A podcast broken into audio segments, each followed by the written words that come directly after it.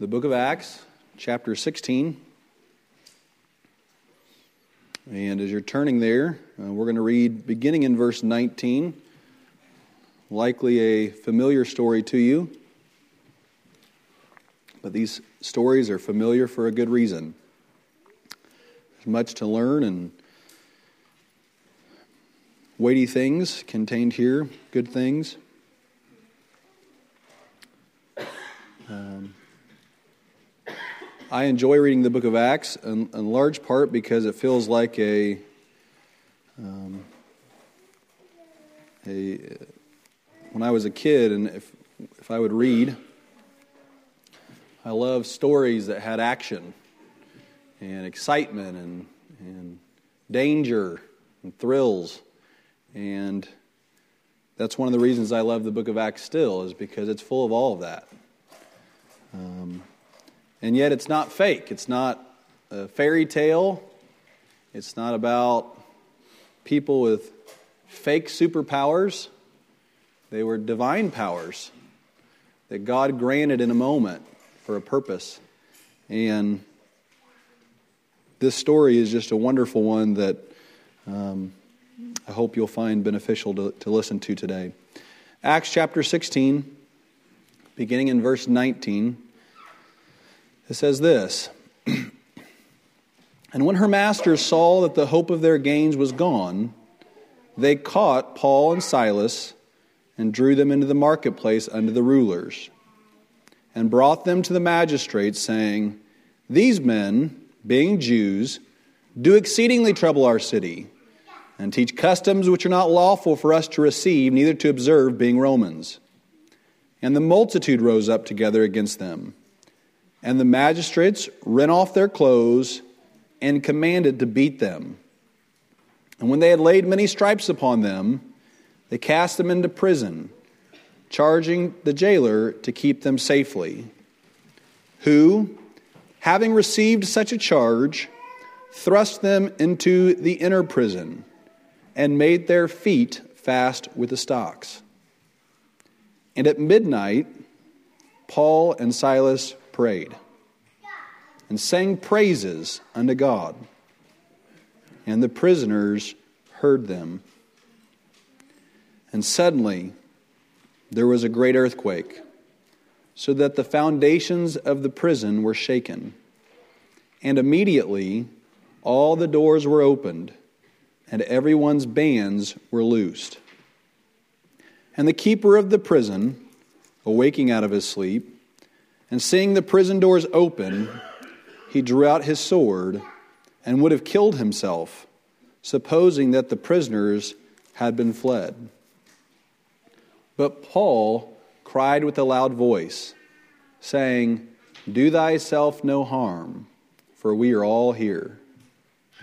And he called for a light, and sprang in, and came trembling, and fell down before Paul and Silas and brought them out and said, Sirs, what must I do to be saved? And they said, Believe on the Lord Jesus Christ, and thou shalt be saved in thy house. And they spake unto him the word of the Lord, and to all that were in his house. And he took them the same hour of the night, and washed their stripes, and was baptized, he and all his straightway. When he had brought them into his house, he set meat before them and rejoiced, believing in God with all his house.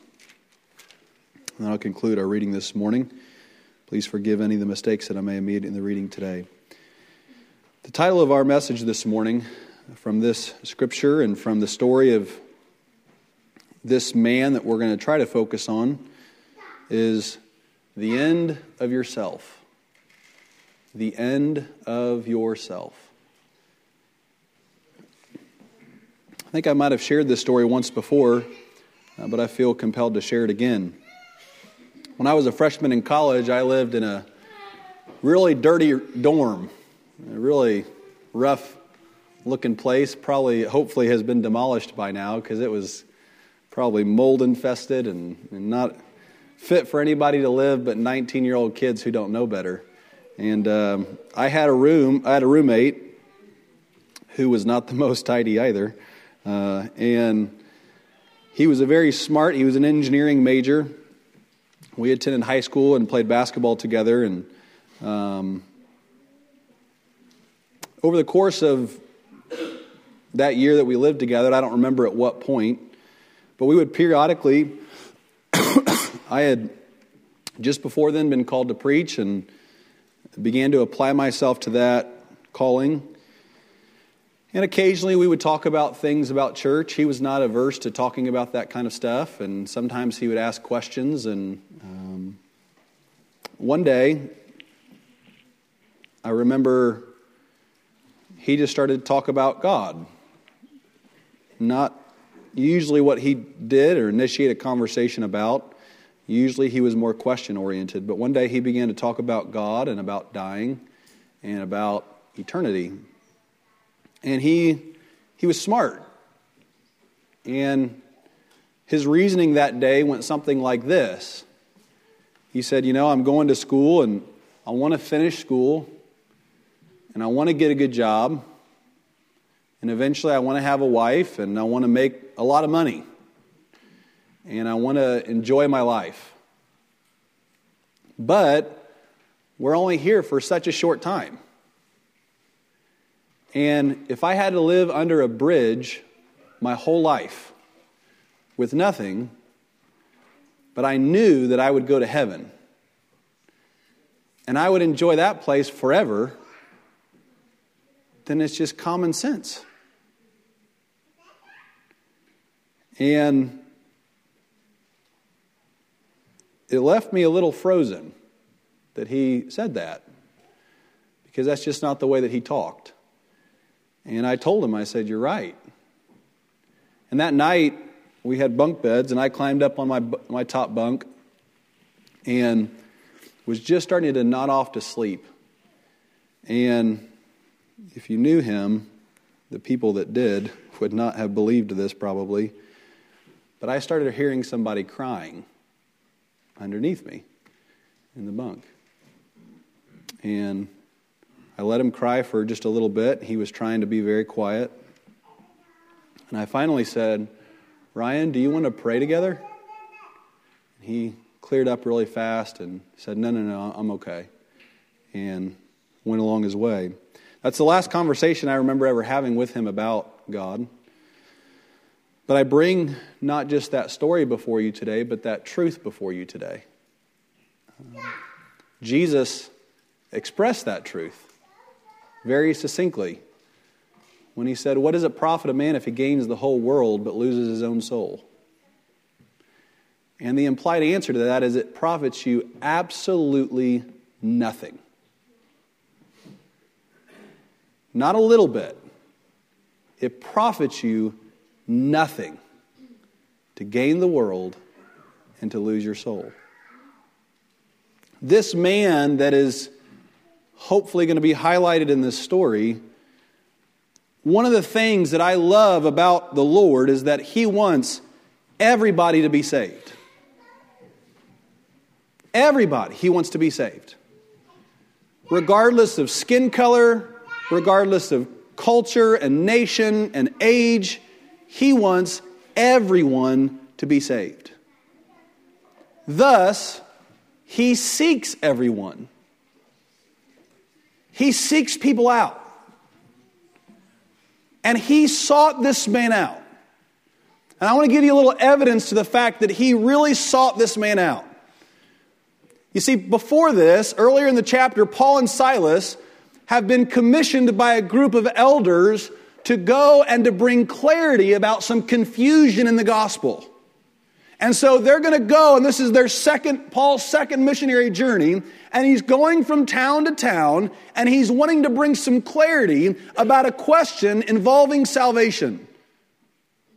And there comes a point where Paul and Silas, well intentioned men, want to go to two different places. One, Asia Minor, and two, Bithynia. Just think of those as random states, like in the United States. They wanted to go there. And so their hearts are inclined to go, And the Holy Spirit says, don't go there. Now, I think in this chapter and what we read you gives us the reason why the Holy Spirit forbid them from going to those places. It wasn't just necessarily that there might be some pitfalls in those places or they might come upon people that don't want to hear the gospel. I don't think necessarily that that was the reason. Rather, what God knew was that if they're in Bithynia or they're in Asia Minor, then there are going to be people in Philippi that need to hear the gospel, who have hearts that are desirous and yearning to know the truth, and that God could send these men at the appropriate time to speak the appropriate words that might lead to this man and his whole home's conversion. And so here, Paul and Silas, eager to go on this missionary journey, the Holy Spirit says, Don't go there. And then Paul has what's famously called a vision, the Macedonian call.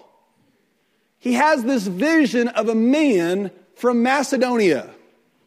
So evidently, he could tell by the man's appearance where he was from in this vision. And the man's message boils down to this Come help us. Come help us. And so the narrator here in the book of Acts says they conclude very quickly that the Lord wanted them to go to Macedonia. And so they go. And the first person they run into is a woman. And the Bible says that the Lord opened her heart to the words that Paul and Silas spoke. I pray that God would do that with you this morning.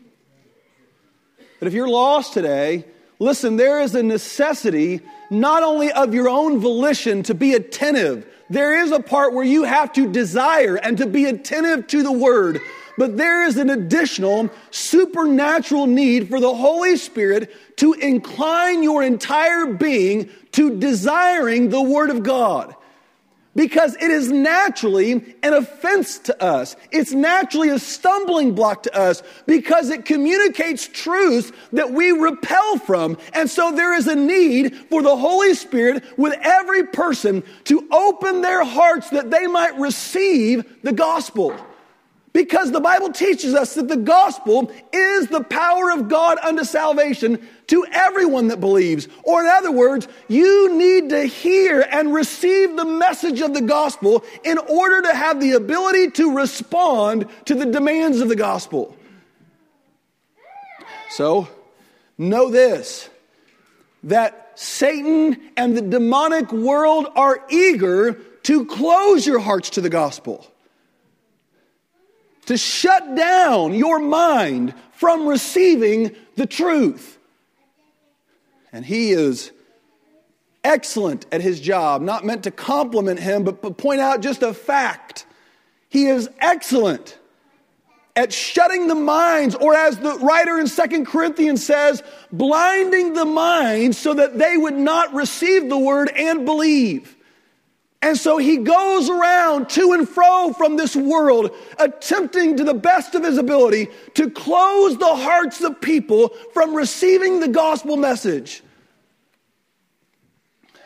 So this morning, there is an, a sense to which you have to desire and also pray, God, open my heart. And Lydia does. And she finds God. And as Paul and Silas go around and they continue to preach in this city of Philippi, there is a, a strange thing that occurs. There is this woman going behind them and uh, announcing really loudly these things. And although in large part she's speaking the truth, it seems like it's having a detrimental effect on Paul and Silas spreading the gospel. And so Paul turns around and calls the demon out of her. Do I understand exactly what that means? No, I do not. right? That's a, that's a strange, unique occurrence that we find throughout the New Testament, that it does occur. And Paul does that. And immediately the man who had her evidently enslaved or in the very least employed, realizing that she brought him a good sum of money for the work that she did, takes Paul and Silas brings them before the court.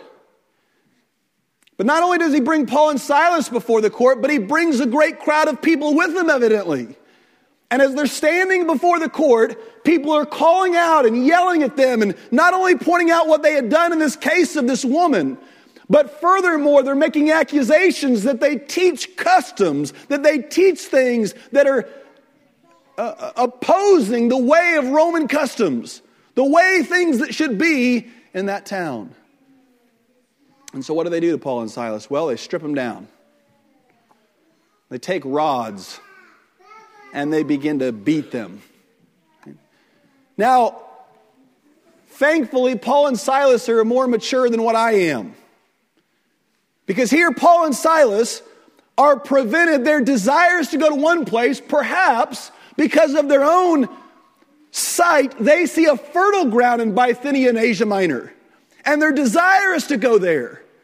And the Holy Spirit forbids them and rather sends them to this place in Philippi. And there they are at Philippi with a whole group of people ru- uh, rushing them and, and throwing things against them and beating them. And finally, they're thrown into prison. This is where the story gets really good. Paul and Silas don't seem discouraged in the least. Actually, quite the opposite. They're not discouraged. Because the Bible says here in verse 25 at midnight, Paul and Silas prayed. Now, I think the next thing that they do gives us a little insight to what their prayer might have sounded like. There's a lot of different forms of prayer, right? Perhaps you and I getting thrown into a prison for our faith might beseech God, deliver us. Perhaps we would say to God, God, why? I wanted to go to Bithynia. I wanted to go to Asia Minor, and you sent me here, and now look what's befallen us. This is my speculation. I don't think that's what Paul and Silas prayed. Because it says they prayed and they sang praises unto God. Step into the story for a second. Like, don't think about this as a story 2,000 years ago. Step into it yourself today. These men, bloodied and beaten, sang praises to God in prison. And I love the little phrase it adds on to that verse. And the prisoners heard them. You ever been to a hospital, a deathbed situation, and the person in the bed is praising God and singing praises? And the nurses come in and out, and the therapists come in and out, and the doctors come in and out.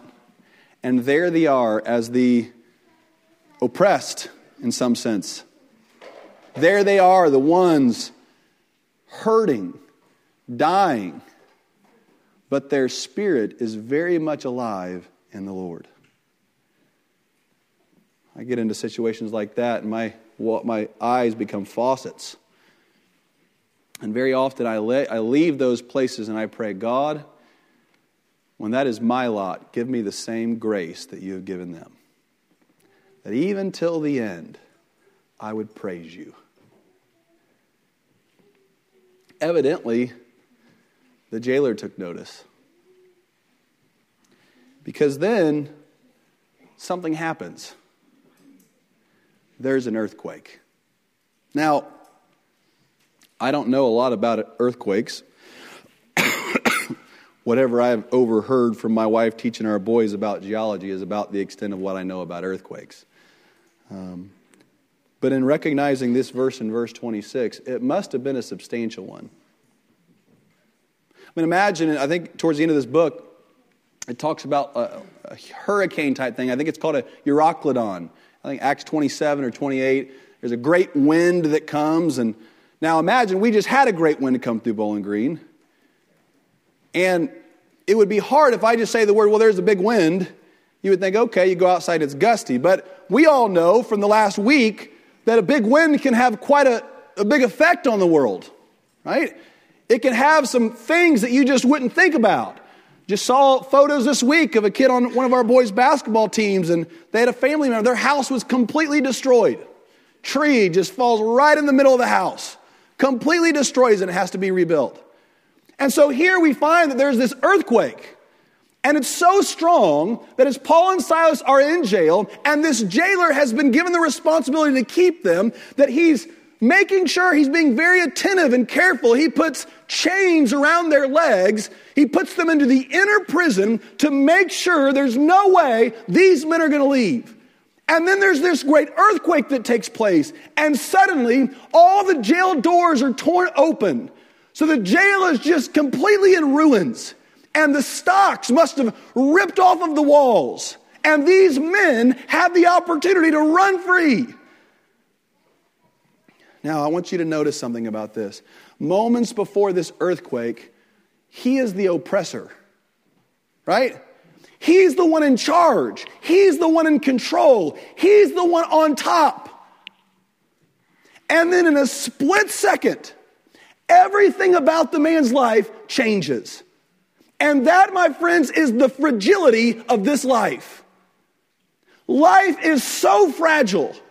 And young person, hear me today. If you've had moments in your life where up to this point, I'm, I'm grateful if you've experienced moments of health and peace that you have your parents, you have your siblings, you have your grandparents surrounding you. You go to the same school and you have good friends and you have freedom and you have provision all for you. And life right now, perhaps up to this point, for the majority of young people, have been good and safe. But listen to me, in a moment, everything about your life can be turned upside down.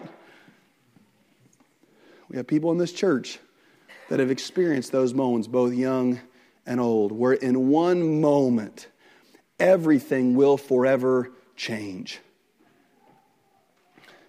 And it'll take you from feeling full of yourself, feeling confident about what the future holds, to everything in your life feeling wrecked, and perhaps even being wrecked. And you know what people often do in moments like what this man experiences, the same thing that this man goes. Right at first, notice the, the dynamic here. He's in charge, and as long as the world as, is at peace, then he retains his confidence and his authority. And here, Paul and Silas are the oppressed. They're on the bottom, they're in the prison. They're at the disposal of the magistrates and of the crowd. And notice the difference in temperament. The oppressed is praying and praising God and finding joy in life in prison. And then a moment comes, and the once oppressor is suddenly at the end of himself. Now, Consider for a moment the implications here of what's going on because this is so significant. Here, this man immediately goes from being in charge, then he realizes what happens, and he's going to kill himself. Why would he do that? Is the next question that might ask. What he knows is that it makes big emphasis in this text to say the magistrates made him responsible for these prisoners. And so the conclusion would be if they've gotten away underneath his stewardship, under his responsibility, then he may have had something to do with releasing them. Thus, he would be punished for them escaping. So he knows death is what awaits me. And so he's ready in distress to kill himself. You know what is very sad today is how much there has been an increase in the last 15 to 20 years of teen suicide. It's been a lot. Likely your kid will not get through four years of high school without having somebody at their school commit suicide. When I was a teacher, I had multiple students over a nine and a half, 10 year career that committed suicide. Sat in my classroom every day, seemed perfectly normal every single day, only to learn they took their own life. A lot of times, whenever the information started coming out about why, it's because there was an earthquake in their life that had happened. There was a, some travesty or they were living in some environment perpetually that they felt like they could no longer endure. And they came to the end of themselves. And their solution, when they considered all the problems in their life and all the pain in their life, was to just put an end to all of it. But listen, there's one major flaw in that form of reasoning. You're not putting an end to your existence. Not even close. In the very beginning, God is very clear that He made us in His image, that we're eternal creatures, and that that part within us will never die. You will exist a billion years from now, and that will just be a small percentage. You can't even say it's a small percentage. That will not even be an infinitesimal number of the totality of your existence. And so, this little 15 or 20 or 50 or 100 year blip in our existence is merely a small dash in the long existence that we're going to have forever. And these people who think when they come to the end of themselves and there's some earthquake in their life and they've lost hope. And that's where so much of this comes from is that people look in their life and one of the things that keeps people going is that we have hope that the future will be greater than the past or the present. And so we live on and we are hopeful about good things ahead. And Satan strives when people begin to go through pain to crush at all costs hope. That there is nothing ahead for you but suffering and pain. And listen, that might very well be true if you don't know the Lord. But listen, one of the, the greatest hope the Christian has is that no matter what we suffer here, the glory that will be revealed after this life far outweighs any suffering in this life. And the older I get, the more I live for heaven, not in avoidance of heaven. The more there is an eagerness in my spirit to lay down the weights that so easily beset me and go to the place God has prepared for me. And I know that that's a place that is perfect and beyond the wildest imaginations that you and I could ever have, is that place that God has prepared for us this man got to a point of despair. And, and it's scary to read this account because look at how close he was to entering hell forever. I mean, moments away. He likely had no idea what he was considering. And most people who live in a state of despair have no idea moments before they take their life the significance of what's about to transpire. He was about to have a fate sealed for eternity. A place where there is no escape. And he was moments away. But listen to me God made provisions for this man to stop this man. And that's one of the reasons that I love this story. God sent one of two of his men on this roundabout course that required them getting beaten in order to be at this man at his worst moment, right before he sealed his fate, that there might be an evidence, that there might be someone there, a to, to proclaim the gospel, to speak to this man. And, and so Paul, as this man is about to take his life, calls out to this man, do yourself no harm. Stop, stop. Very often that's how I feel like the preaching of the gospel is. It's not only preaching for you to go somewhere, but it's to stop where you want to go. Stop, don't go there, don't do that. It only leads to pain and disappointment and despair, and ultimately, at its ultimate conclusion, eternal doom. Paul cries out. He says in verse 28 Paul cried out with a loud voice, saying, Do thyself no harm, for we are all here. Perhaps this morning God has allowed an earthquake in your life to unfold because he's wanting you to come to the end of yourself. Listen, everybody that gets saved have to come to the end of themselves. What does that even mean? That's just a that's a religious statement that has no meaning unless you give it some. What does it mean to come to the end of yourself? That means there is a sense to which you and your will and your life is left at the complete disposal of God. It's as though you're taking your life and you're putting it in your hands and all your aspirations and all of your hopes and all the bitterness that you might have towards other people and all the speculations about what might come in the future. You take all of that and you say, Lord, it is not mine. I surrender it to you. And you leave it there. And it's God's. This man does that. He's desperate. You know, that I'm amazed. I have four children, and I'm amazed at the difference in their spirit and in their will.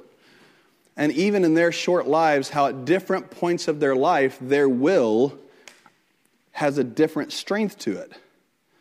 So, my oldest, whenever he was a newborn up to two years old, had a very strong will. And so, for two years, we didn't sleep at night because for 45 minutes to an hour, every single night, he would cry. And no matter what we did, his will was so strong at that point, it just wouldn't break. Fast forward eight years, his will's nowhere close to that.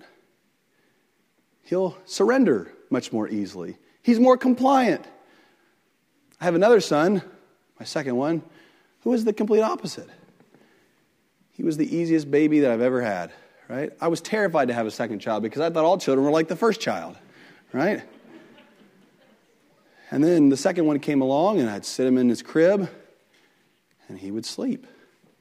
I'd wake up in the middle of the night terrified that something had happened to him because he was quiet, and so I'd rush in there. And he was fine, he was just sleeping. Fast forward five or six years, his will has strengthened. right? He suddenly has opinions of his own, desires of his own. You see, not only are children like that, we're like that. There are certain times of our life where we have a strong will, where we think we know right, where we think we know what we need and what we want, and we're self dependent. There's other times where God has broken us. And suddenly, those things that we were so strong about, those principles that we thought we would die for, that nobody could convince us differently, perhaps wisdom, perhaps life's ruggedness have softened us. And suddenly, those things we would die for are no longer that important. And so, when somebody wants something, we allow them to usurp our will. We allow ourselves to break and for their will to triumph over our own. God found this man and caused an event to occur in his life and placed people in his life at that moment that his will might be broken, that he might be in a place to willingly surrender self to God Almighty and say, you know what? It is all in your hands. And he rushes into Paul and Silas, having seen their display of faith even under persecution. And he says, what do I do to be saved? How can I have what do you have? Oh, and I love this part of the story, and Acts does this frequently. There's multiple times where the book of Acts shows us this. Not only did he believe, but his whole household. I think the only greater blessing to being saved is to have everybody around you saved. Here, this man, he rushes in and he goes. I mean, think of the contrast. He's in a moment of touch, such despair, he's about to kill himself and eternally seal his doom forever. And moments later, the Bible teaches us, He that is abased shall be exalted. And there he is, abased, obedient to the word, putting faith in Jesus Christ and suddenly he goes from this abased place to more exalted than what you can get in this life. In short, he, he gets saved. And then notice how his disposition changes. Now, now, notice this his situation with the government didn't change. Right? Like th- that circumstance, in some sense, was the same. But now he takes Paul and Silas, and I love the way it reads here. He went and washed their stripes, and they came and washed his stripes. You see that? There, they have these natural stripes. And so he comes and he takes water and he begins to wash their stripes. And what does he have but baggage and sin? He's stained with it. His identity is that. And then they baptize him and make him a part of that congregation there in Philippi. Listen, this morning, I think a big thing today in American culture and within the minds of a lot of people is my hardship is some either form of punishment of God or it's God just neglecting me. But what if it's something else? What if what ails you is the greatest blessing God has ever given you? Because it will bring you to the end of yourself and the beginning of Jesus Christ. I would contend that the sufferings of this life are primarily, not entirely, but primarily unto that purpose. That God, you know, that's one of the reasons why it's as easy to say, it's hard to do, and I'm not saying I, I don't do it. Don't question God in your suffering. Trust Him. Trust Him. That He has a reason for it. This morning, if you're lost today, I want to invite you to seek the Lord. I want to invite you that if there is, listen, when we talk about being lost, and I think many of you know this, but I want to say it because I feel like it's important. When you're in a service and you hear the gospel, and the Holy Spirit from within. Listen, I get up here often and I'll preach, and there are sometimes when I preach, it does nothing to your heart. It does not stir your heart. It does not break your heart. It does not compel you to seek after the Lord.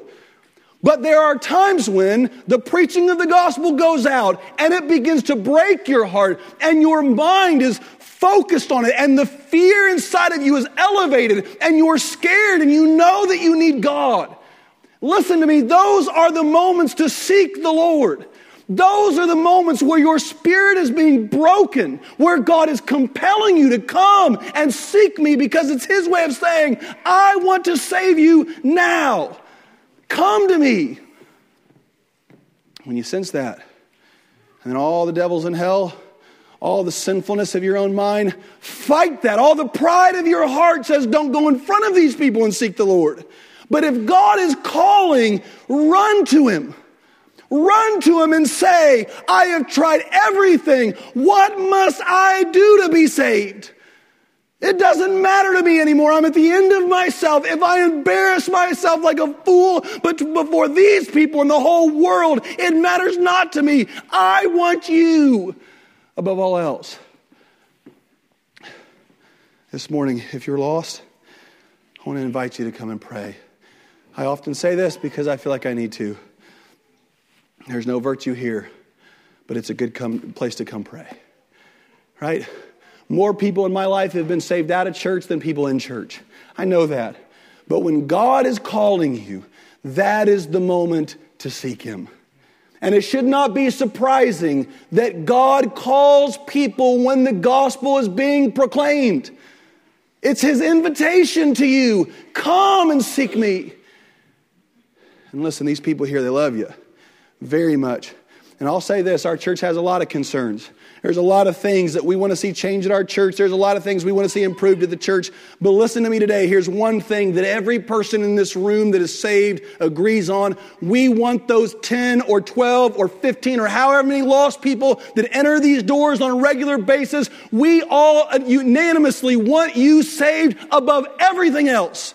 And everything is secondary to you finding God. And as that ticking time bomb gets closer to either your death or your exit from this building permanently by your own choice, it causes fear in us because we can feel that ticking time bomb ticking down closer and closer and closer. And yet I pray knowing the God that I'm praying to is gracious and merciful, that if it requires an earthquake in your life, God, so be it. Because your eternal salvation is more, more important than any, any temporary pain that God might inflict on you. And I wish no harm upon someone unless that will lead to their ultimate salvation. Then I do. And that's a hard prayer to pray, but I know who I'm praying to, that I can entrust that prayer to the God that I know. This morning, if you don't know the Lord, I want to give you an invitation to seek Him today. Brother Danny, if you'll get for us a song, let's all stand and sing this morning.